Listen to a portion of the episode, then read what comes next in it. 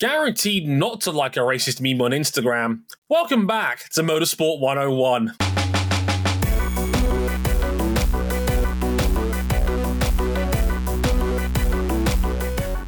I was telling them, I was telling them for years that this dude was like this. Rest in piss, Noah Gragson. I will only have two words to add to this dialogue. Pack watch.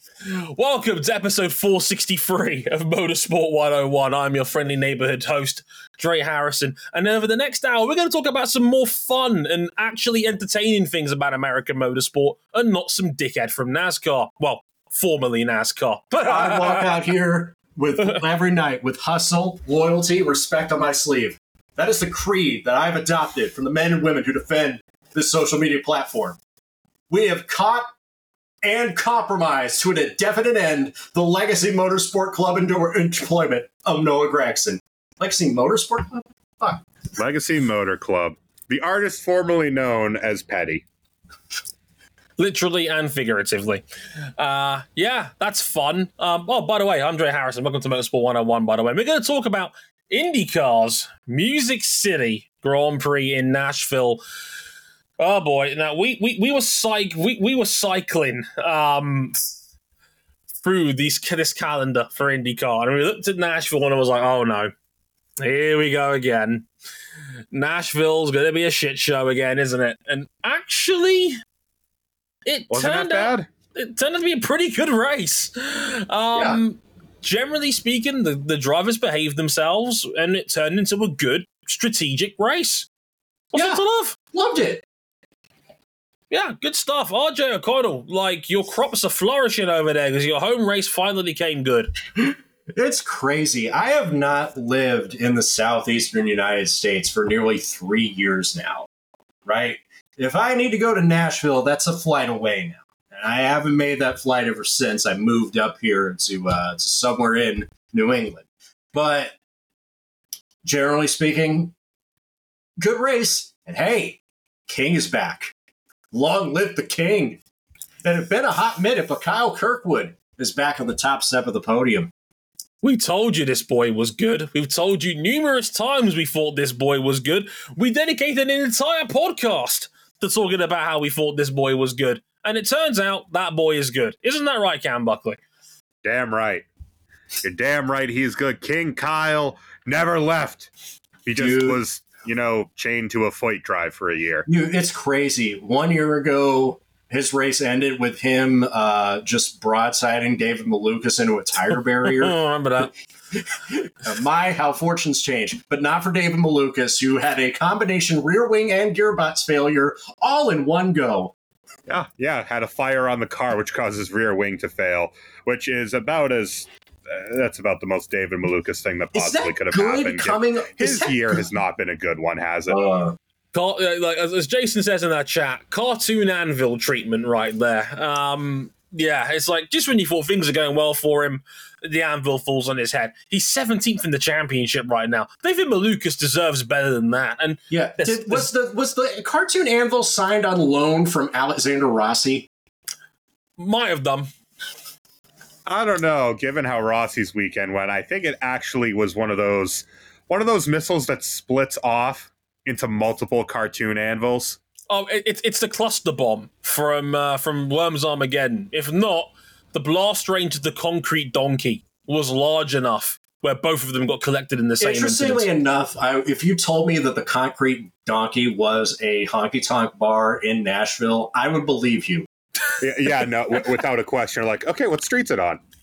Exactly. The wing's good? look, just, just, just, it's just around the corner. So we're going to talk a little bit about that. Carl Kirkwood taking his second win of the year ahead of Scott McLaughlin, who did everything right and finished in second again in Nashville uh, from pole position. He must be thinking, God, what have I got to do to keep doing this? And uh, wait, hang on a minute.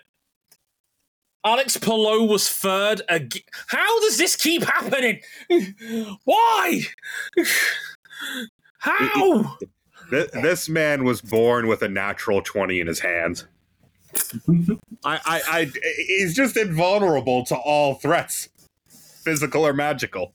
He he he is the walking like he is the greatest D and D player of all time. Clearly, he only rolls twenties because he finished third when he really shouldn't have done. We'll get into a bit more detail as to why that was because this was a game of strategy all race long. We'll talk a little bit about a certain surprise debut because uh, Linus Lundqvist was in there uh, this weekend in the uh, number number sixty car this weekend and did pretty well until he crashed. But hey, the vibes are good coming out of him because he'll be taking over again this weekend for the Indy Road Course race, the Gallagher Grand Prix, the second Indy Road Course race of the year. But it might be coming at Simon Pagenaud's expense. We'll talk a little bit more in detail about that because I've been I've been waiting for the right podcast to talk about this in more detail, and this feels like the right one.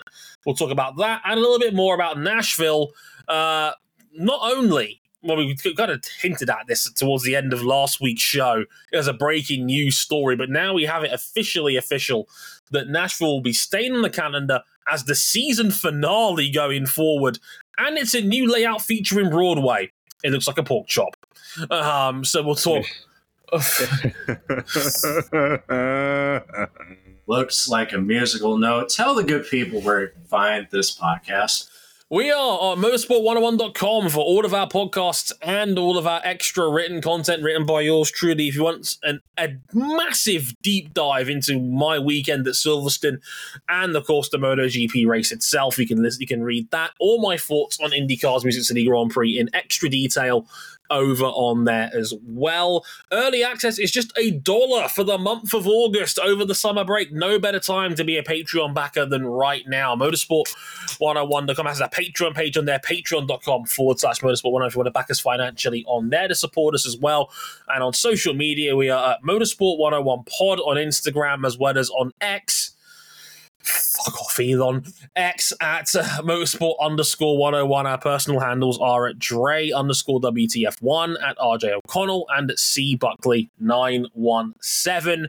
Without further ado, let's get into the Music City Grand Prix at Nashville.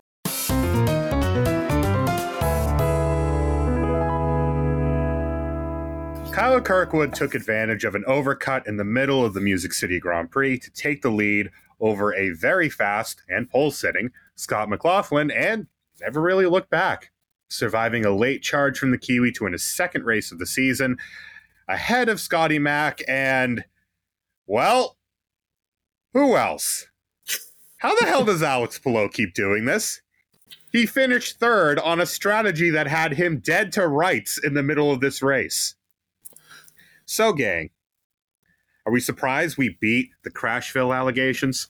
We beat the Crashville allegations. Yes, we did have a track blocker that led to a red flag with a few laps to go, but generally speaking, you get through at least 75 or 80% of this race without a caution. We have beaten the Crashville allegations. We've done it. We've done it. And let's be real, they only threw that red flag because IndyCar has developed a severe allergic reaction to finishing races under yellow. I, I can't keep, I can't help but keep scratching it. Uh, So, like, okay, Clint Bowyer. So Scott McLaughlin is pretty much got this first stint in control, and he's got in control on the alternate tires, which are pretty much junk. It's a hot day. This is a primary tire race, uh, but fair enough. He stretches more life out of these tires than he should have. Pits after 25 laps. Then it settles into Romain Grosjean versus Kyle Kirkwood in the battle for the lead. Mm. Grosjean comes in one lap, Kirkwood comes in the next, and McLaughlin comes out between behind Kirkwood and ahead of Grosjean, and McLaughlin would never regain the lead or net lead of the race thereafter. Kyle Kirkwood? I, I, would I would I would hesitate. I would not want to call him like a street circuit specialist because like I've seen it in Indy NXT. He's good at all types of circuits, but he's been very good on street circuits this year. Yeah, I mean, it's a bit early days. I mean, we are still talking about a guy that's only had 30 IndyCar starts, and 18 of them were with AJ Foyt, which might as well not exist in the grand scheme of things. But it's the second street track that he's won, and the, the, both races were very similar in that it, pace was the order of the day. How good were you in open air, and how good were you able to make your strategy work? And McLaughlin was on the alternate tire. He was fast. He went longer than anybody else on said tire. It was a primary tire race. And shout out to Bryan Herta. Like, we forget Bryan Herta was being race engineer for his own son Hmm. until the round before Long Beach this year. The first race he and Kirkwood were together, they won That's Uh, that's crazy. at This is- Long Beach with Grosjean directly behind him, funnily enough. And that was like Andretti's best day in IndyCar for years, where they were first, second, and fourth that, Yeah. that weekend. and, and it sh- it's really it should have been better since then because of course Kyle was knocked out of the Indy 500 through no real fault of his own. He was gonna be in that fight for the lead coming down the stretch when uh well he had a tire peeled off of his car and launched into someone's Chevy Cruze by Felix Rosenqvist's own accident. Um yeah, this guy's good this guy shouldn't have been shackled to a Foyt drive for a year. He was always good enough to plug into this car from the start. And I mean, resisting Scotty Mack for pretty much three quarters of a race. Yeah. Well, we know what Scotty Mack is capable of through traffic. He's a phenomenal passer. You know, Jandal first, fuck yeah, etc. And on multiple late race restarts. I mean, yes, we did have a couple of incidents late in the race. One we'll talk about. There was a track blocker at the end, which created a, another like relapse sprint to the finish. But RJ, he Uh, nailed both restarts. yeah, he, he left nailed he left. Scotty for dead on both restarts. There was he didn't Wow. leave him an opening. That's Nope. Scott McLaughlin. That's that's that's a pretty damn good driver. And when he was driving tin tops, he was good around street courses. Let's not forget. How could we?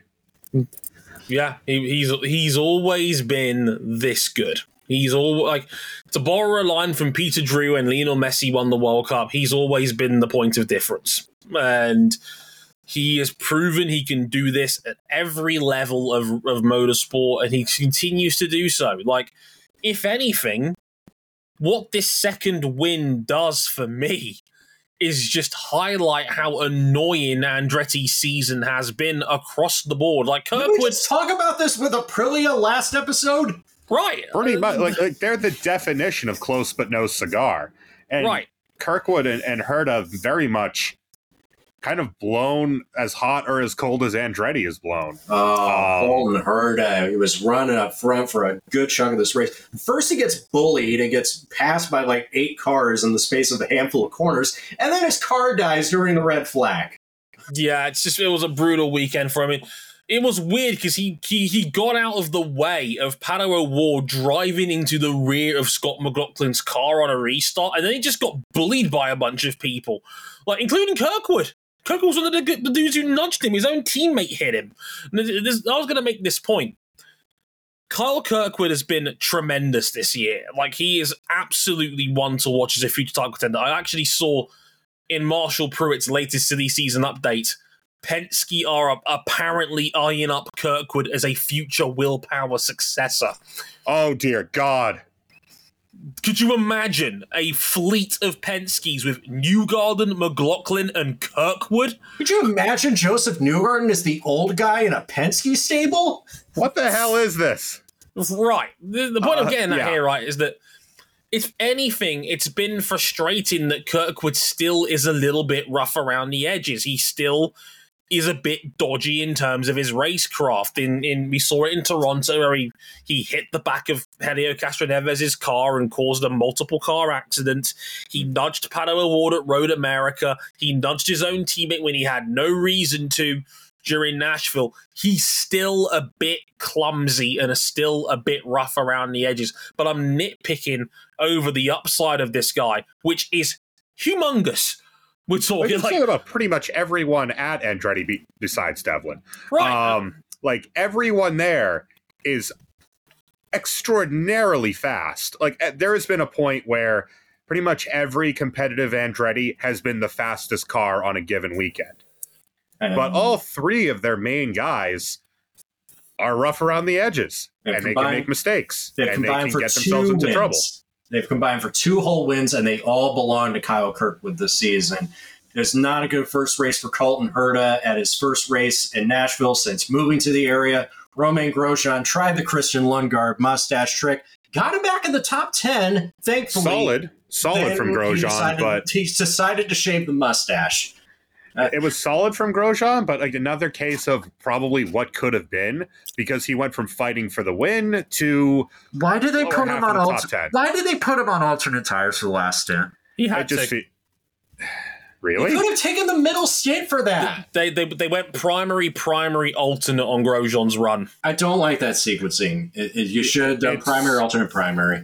It, it feels like they put him on the alternate strategy as a guinea pig, and it just blew up in his face. Still got a good result out of it, but it could have been more. It And should have Colton been, Herta, it should have been a think podium. it really should have been, and that would have been that would have cleansed a lot of the bad juju that Grosjean has been carrying around. But still, it's better than crashing.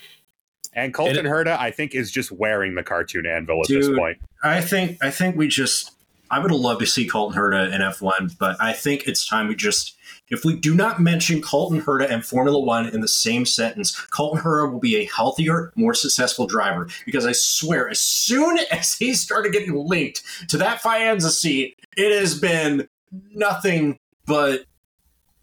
Ugh. Well, and thank God he dodged that bullet, given the bus that AlphaTauri has produced this year. Uh, can we talk about Herta- Alex Palou? Uh, br- br- briefly, I mention this real quick. Colton Herta has now gone 25 races since his last win. Oh, that seems And, there, impossible. and and it feels like there's been a dozen races that he could have won, and through Andretti issues or self-inflicted errors, he just hasn't. Hey, can we talk about how Alex Palou pitted like five or six laps earlier than everybody and still salvaged third place? No, no, I'm, I'm checking the code in this game because Alex Palou had to have modified that RNG. He was dead to rights on that strategy. He was going to finish 15th at a stretch, and he got two, two opportune cautions down the stretch to just eke out enough fuel to finish third and drive even more points home on Josef Newgarden's skull. Only four points, but you know that's it's, it's Josef it's needs to be taking been- out a huge chunk every race. He can't be losing never. points. It's never ever been in his destiny at this point. I don't think. Not even after he won Iowa, it was never in his destiny. To, to No. defeat I was, I was going to say this was a golden chance for Newgarden. This, this was one of Newgarden's better road and street races all. It's year his long. home race. It's his home race. He finished fourth. That's a good result for a guy whose average on, on road and street tracks this year has been nine. That's a great result for Josef.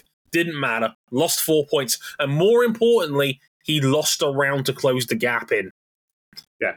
Palou pulled out more points on him, uh, but threw a couple of people right out of mathematical contention in this race because there, there's nothing you can do about him. The two not- people who beat him this weekend are irrelevant in the championship. Yeah, like Kyle Kirkwood's fallen by the wayside. He is points behind Christian Lundgaard, and Scott McLaughlin is well over 100 points in rears. I, he's not catching him. We have not seen a driver clinch the championship in IndyCar since the, before the final race of the series, since the sport reunified in 2008. He's just too bulletproof. Oh, and guess what round's coming up next? The one he dominated earlier this season. Indianapolis again. Broke the field over his knee. Yeah. Only now it's going to have more NASCAR in the paddock, too. I mean, there was a realistic shot that had they not put him on that strategy, he probably could have been fighting for the win. His pace was monstrous.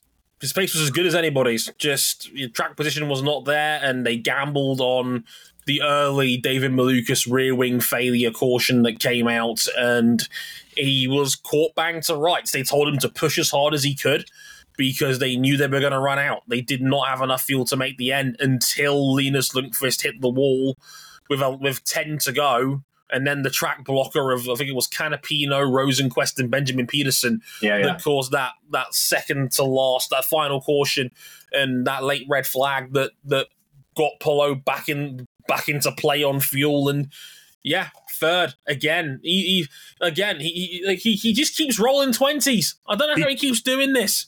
Well, and, and we've said this on this podcast before. We'll say it again.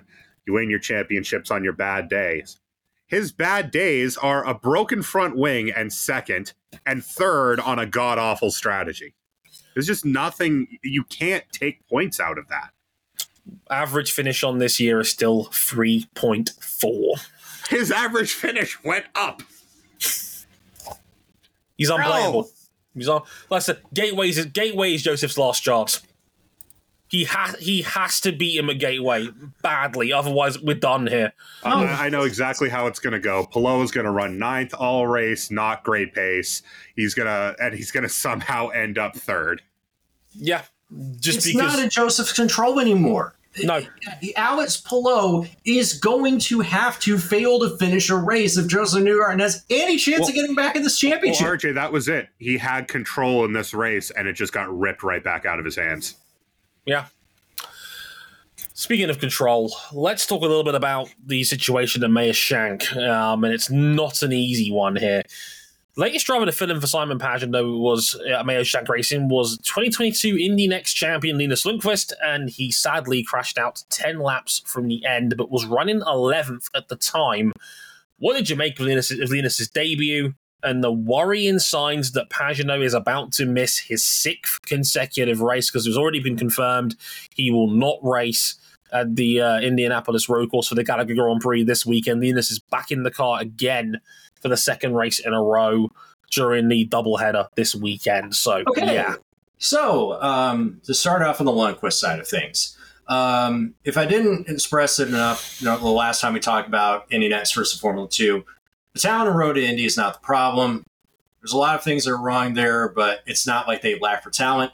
I think this year, I think this race really illustrated that yes, Linus Lundqvist may have crashed, but the wrong two drivers got the call. Because if Sting Ray Robb was not named Sting Ray Robb, it, it this trend be remembered in the same vein as any other anonymous IndyCar bust. Benjamin Pedersen was great at the 500, but he's been poor elsewhere. And another crash coming off a race where you were parked for being too slow is not helping matters.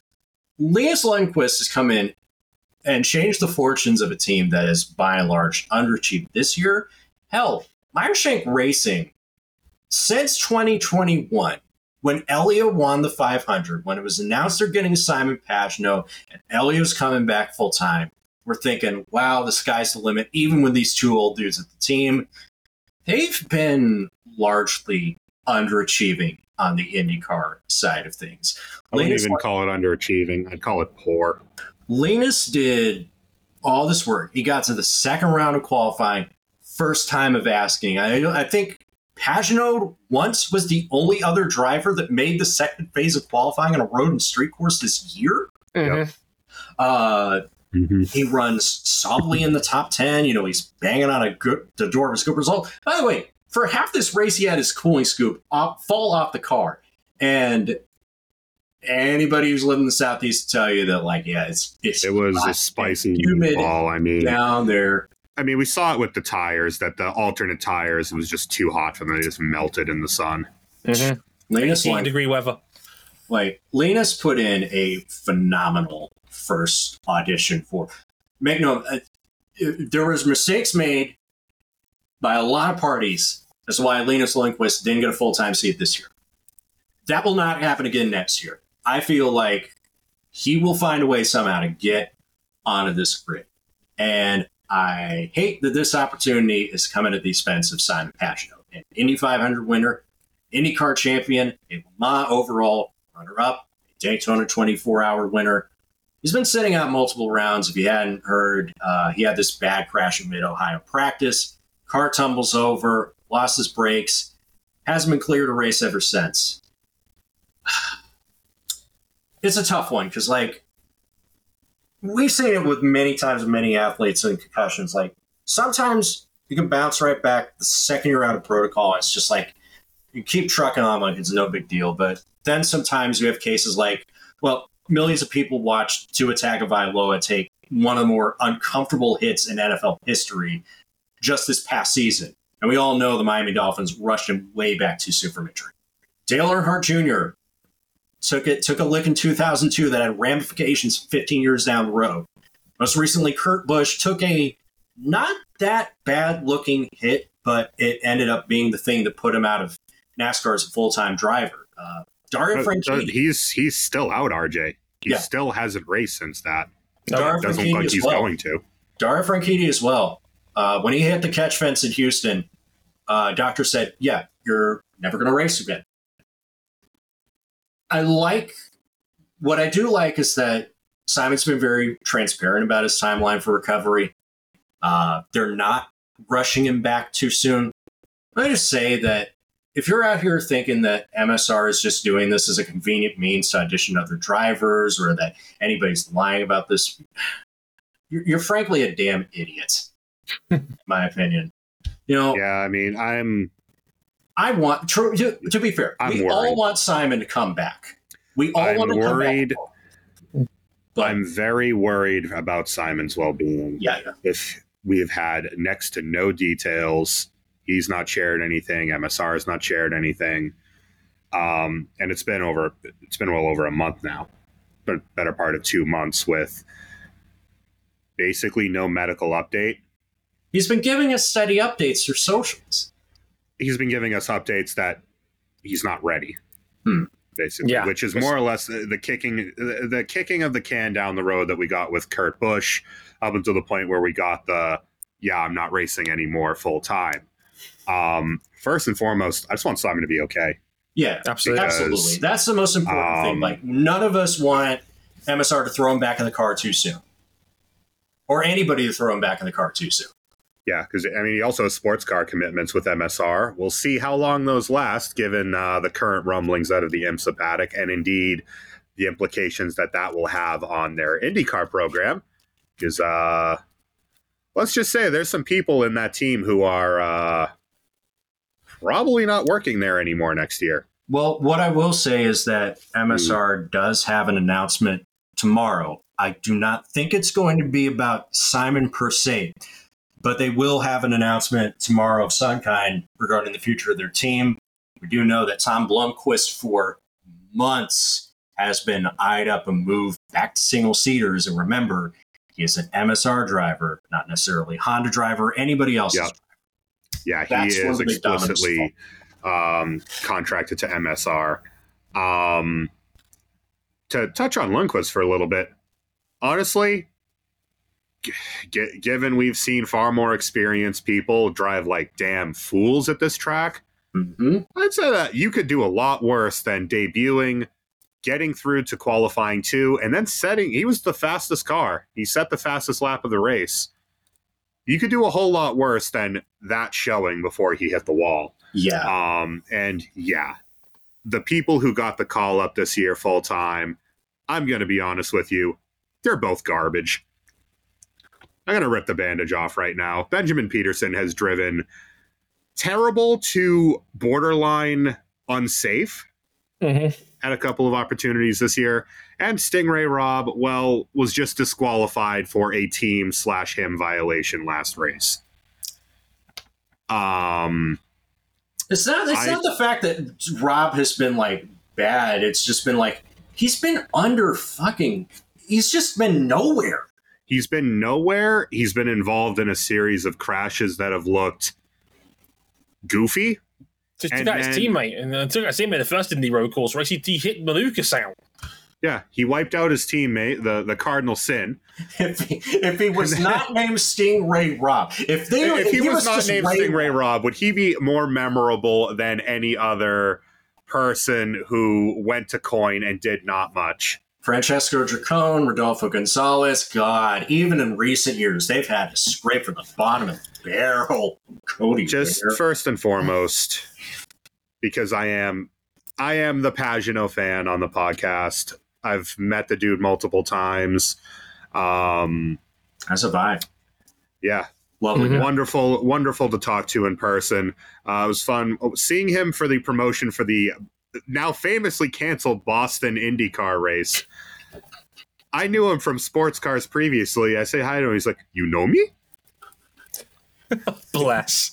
Because this was uh, like this was early 2016. He had just come off a not amazing first year at Penske. I'd say he made up for it in 2016 and then in Just- 2019. Just, just a touch. Um, I just hope he's okay Yeah. because the, the going this long with basically no medical news, I'm really worried about his well being. Yeah, I was gonna say. I mean, I've let you guys talk this out because there's there's you've taken a lot of what I was gonna say. I mean, my general thoughts are first and foremost. I I hope the quality of his life is okay. That's the first. That's the most important thing. He, I mean, he seems cognitively aware, and the updates he has shared, which is good. Um, Hmm. which is the most important thing. Um, it is concerning. He's going to miss six races. Got a, a part of that is IndyCar's very intense schedule, especially in the middle of the year, um, which doesn't help. But generally speaking, and I've mentioned this before on this show many a time, we have barely scratched the surface on head injuries in sport. We there is so much um unbroken ground left to explore. I mean, a couple of examples. It still angers me that MotoGP doesn't have a concussion protocol. You know, like despite the fact that head injuries are very common in crashes that take part in that sport. By the By nature, nature. of motorcycle racing, I mean, I mean, I'll I'll tell you for free that I have had my bell rung coming off of a bike before, Mm. coming off of a dirt bike, and it fucks with you. Yeah, absolutely. Um, like, like, he- like, That's your Moto- computer. yeah. MotoGP doesn't have a head injury. Doesn't have a head injury protocol. That's with, crazy. when it really not should. to be not to be that guy, but Slam Ball, available to watch on the ESPN Plus network, has a concussion protocol. right now in our national sport of soccer there is genuine investigations that are going into linking the possibility of heading the ball and an increased risk of alzheimer's and dementia And that's not even like a traditional context. That's not a context in the sense of like American football, Right. rugby, ice hockey, any of that stuff.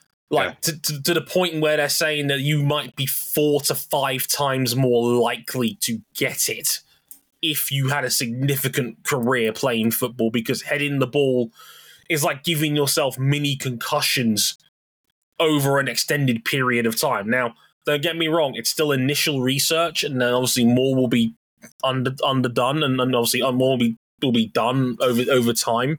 But there is genuine calls to eliminate heading from football, like Okay. like and like that's how serious we're talking here um, where we could be a, we could have heading eliminated from the game altogether. Like that's still probably a few years away, but it's certainly a possibility that's on the table. We, we we are still so far off where we need to be as sports entirely when it comes to dealing with head injuries. Um, and look, the worst way is I'm spitballing here because we just don't know how hurt or how far off full fitness Simon Pagenaud even is. And don't get me wrong, he has no obligation to tell us. I need to stress this. Yeah. I, I need to stress this business. Because yeah, and Cam's absolutely right. I said it when Michael Schumacher got hurt, and I will say it again here. He owes us nothing. His it's a medical issue that's between him and his doctors. Like that's got nothing to do with us. We are not obligated to know what exactly he's going through. But as a sports fan, as a racing fan, having seen what happened with Kurt Busch and how the parallels are too they're too much to ignore at this point, I'm concerned. And and I think it's valid to be concerned about his general well-being going forward in terms of being able to drive a race car because like Cam said Simon Pagenaud is a fascinating character, one of the genuinely most interesting people in IndyCar. He's raced so many different disciplines over over the last 20 years. He's a genuinely funny, entertaining person. He's never taken himself too seriously. And like he's a fantastic race car driver and has been for many, many years, one of the best in the series. I say would- pretty much everywhere he's gone. I, I mean, I I watched him starting out actually in LMP two, in Hmm. the, the mighty LMP twos of the late two thousands with uh with the Acuras, and then got a factory Peugeot drive that only ended because Peugeot up and shuttered the program at the end of 2011. I remember his his first year in Champ Car in 2007. I actually actually showed some people that first race on the streets of Las Vegas, but not the streets that F1 was racing around. No, no, these are far less glamorous streets. But Simon Pagenaud did did a pretty good account for himself in that rookie year against his teammate Will Power. I just remember him in the final stages of Le Mans 2011, just in the what is the closest finish of the modern age at Le Mans, not the closest finish of all time, but certainly closest in the last 50 or so years. Just going blow for blow with the the crew in the number two Audi in changeable conditions in a car that was perhaps half a step off of where Audi was in 2011, just wringing its neck. And then you know, everything he's done in IndyCar. It's been a lean couple of years, but he put the field in a casket in 2019 at the 500. Oh, massively. Um, you know, one of the most dominant 500 performances of the modern age.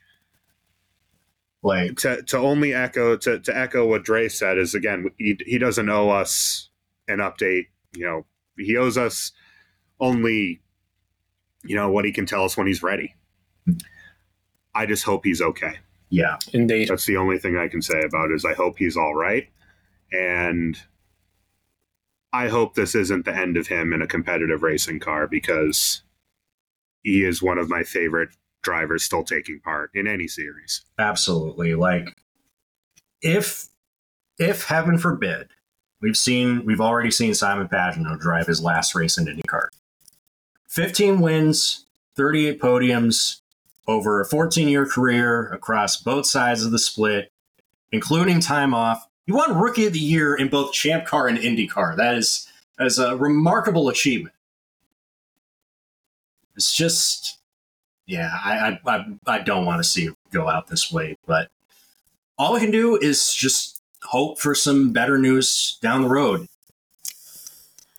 We'll stick with you on this one, RJ, as well, because we got the news literally breaking as we recorded our Formula E season finale last week that Nashville is now confirmed as the season finale um, of IndyCar, moving away from Monterey and the uh, Laguna Seca race. It's going to be over there. It's got a new Broadway layout.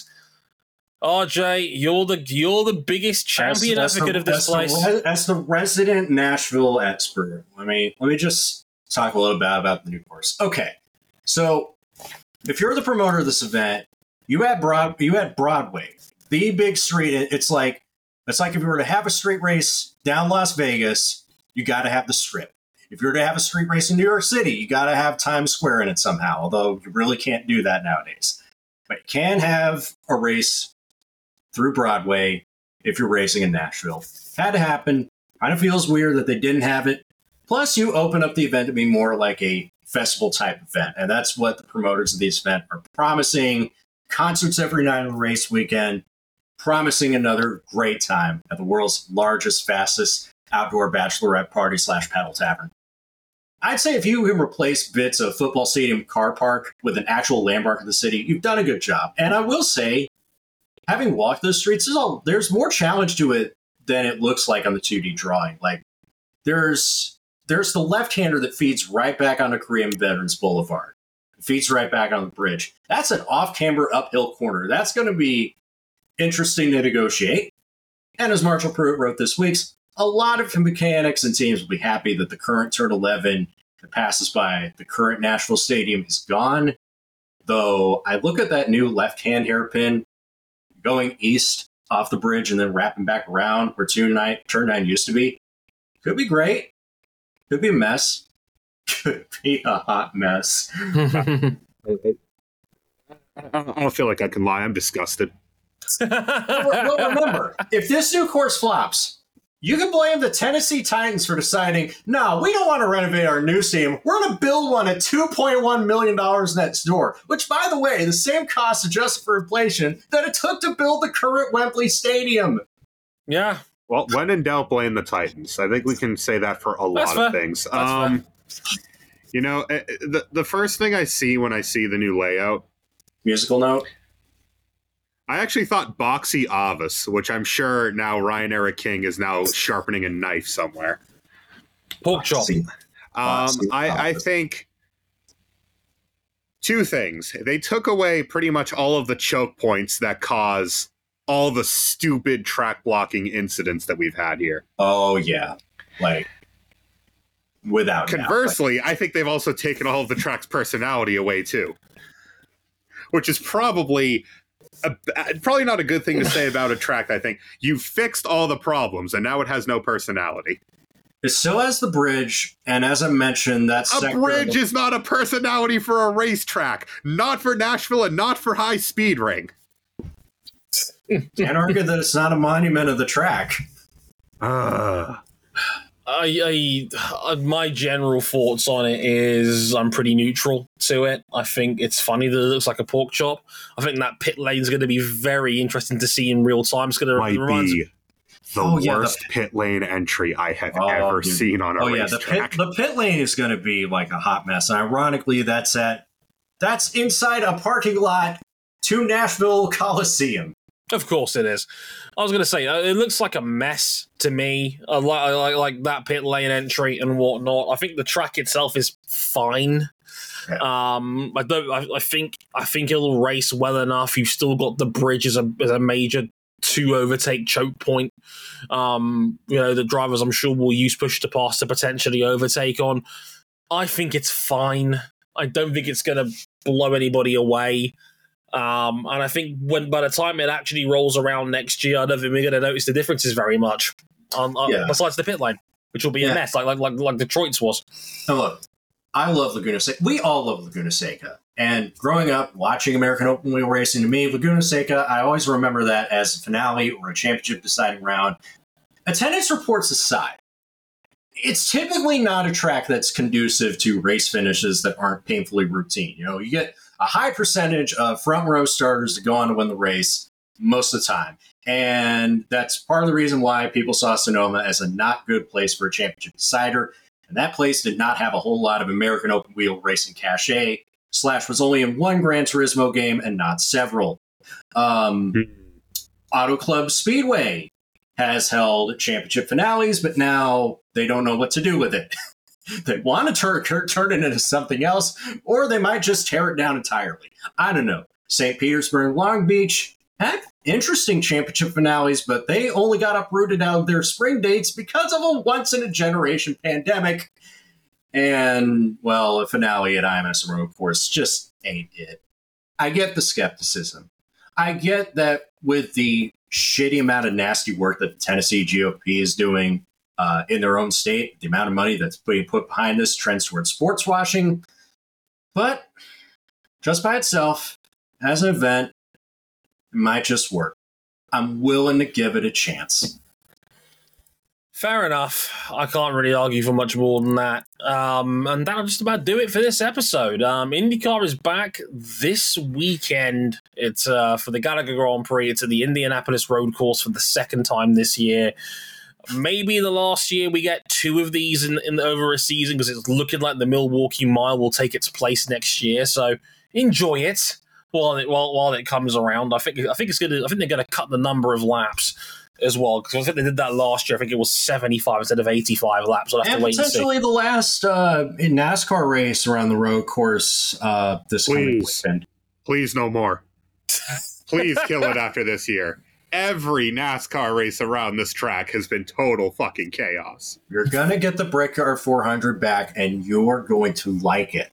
I am not going to like either of these options. What if what if we added Kamui Kobayashi this weekend? Eh, it's still help? no dice. He drives What a hard bargain, RJ. What if we what if we gave you Kamui Kobayashi and Jenson Button and took out Noah Gragson and replaced him with Mike Rockenfeller? You're Is it getting there. You're getting there. It's a start. Uh, I'll I'll throw in my counter offer tomorrow. God, we're, we really are trying to become a NASCAR podcast. Have your people call our people. Um, but until then, I've been Dre Harrison. They've been Cam Buckley and RJ O'Connell. We'll catch you next week for, again, as mentioned, IndyCar at the Gallagher Grand Prix. Until then, thank you very much for listening. Sayonara.